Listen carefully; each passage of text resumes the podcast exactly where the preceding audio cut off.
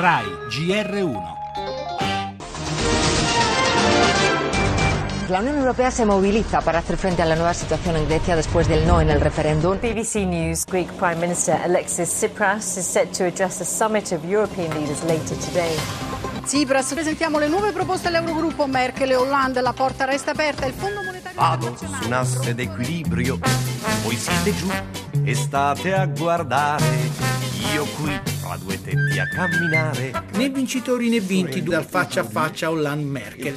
Il negoziato resta aperto, dice la cancelliera, e queste sono parole importanti considerando la sua iniziale chiusura. La.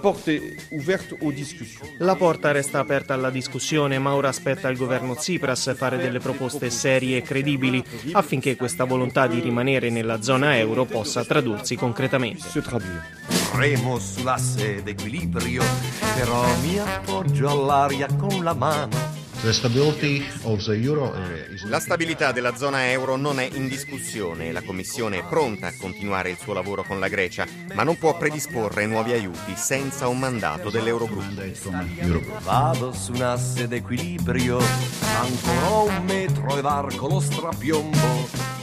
Come un acrobata in equilibrio su un filo, così il premier greco Tsipras in questa giornata cruciale per le sorti del suo paese. Alle spalle il forte mandato che il popolo gli ha dato, davanti a lui la sfida più importante, i vertici europei di oggi, ai quali dovrà presentare un nuovo piano per far restare Atene nella moneta unica. Germania e Francia, lo abbiamo sentito, si sono dette disponibili al negoziato, ma senza troppi cedimenti. Ad Atene viene chiesto un impegno serio e credibile e di ristrutturazione del debito per ora non si parla.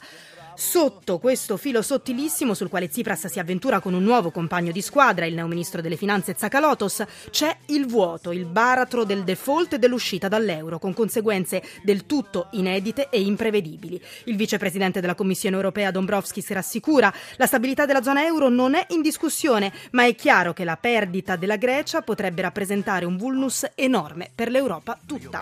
Voi siete giù. Le altre notizie, nuove minacce dell'ISIS all'Occidente, in un ebook appello ai musulmani a raccogliersi in gang jihadiste per conquistare Roma. Obama intanto è tornato a parlare di lotta al terrorismo.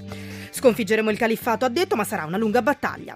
Torneremo anche sui negoziati in Iran, sul nucleare, le posizioni restano distanti e l'accordo rischia di slittare. Prosegue poi il viaggio del Papa in Ecuador, folla esultante per il pontefice, un milione alla messa a Guayaquil.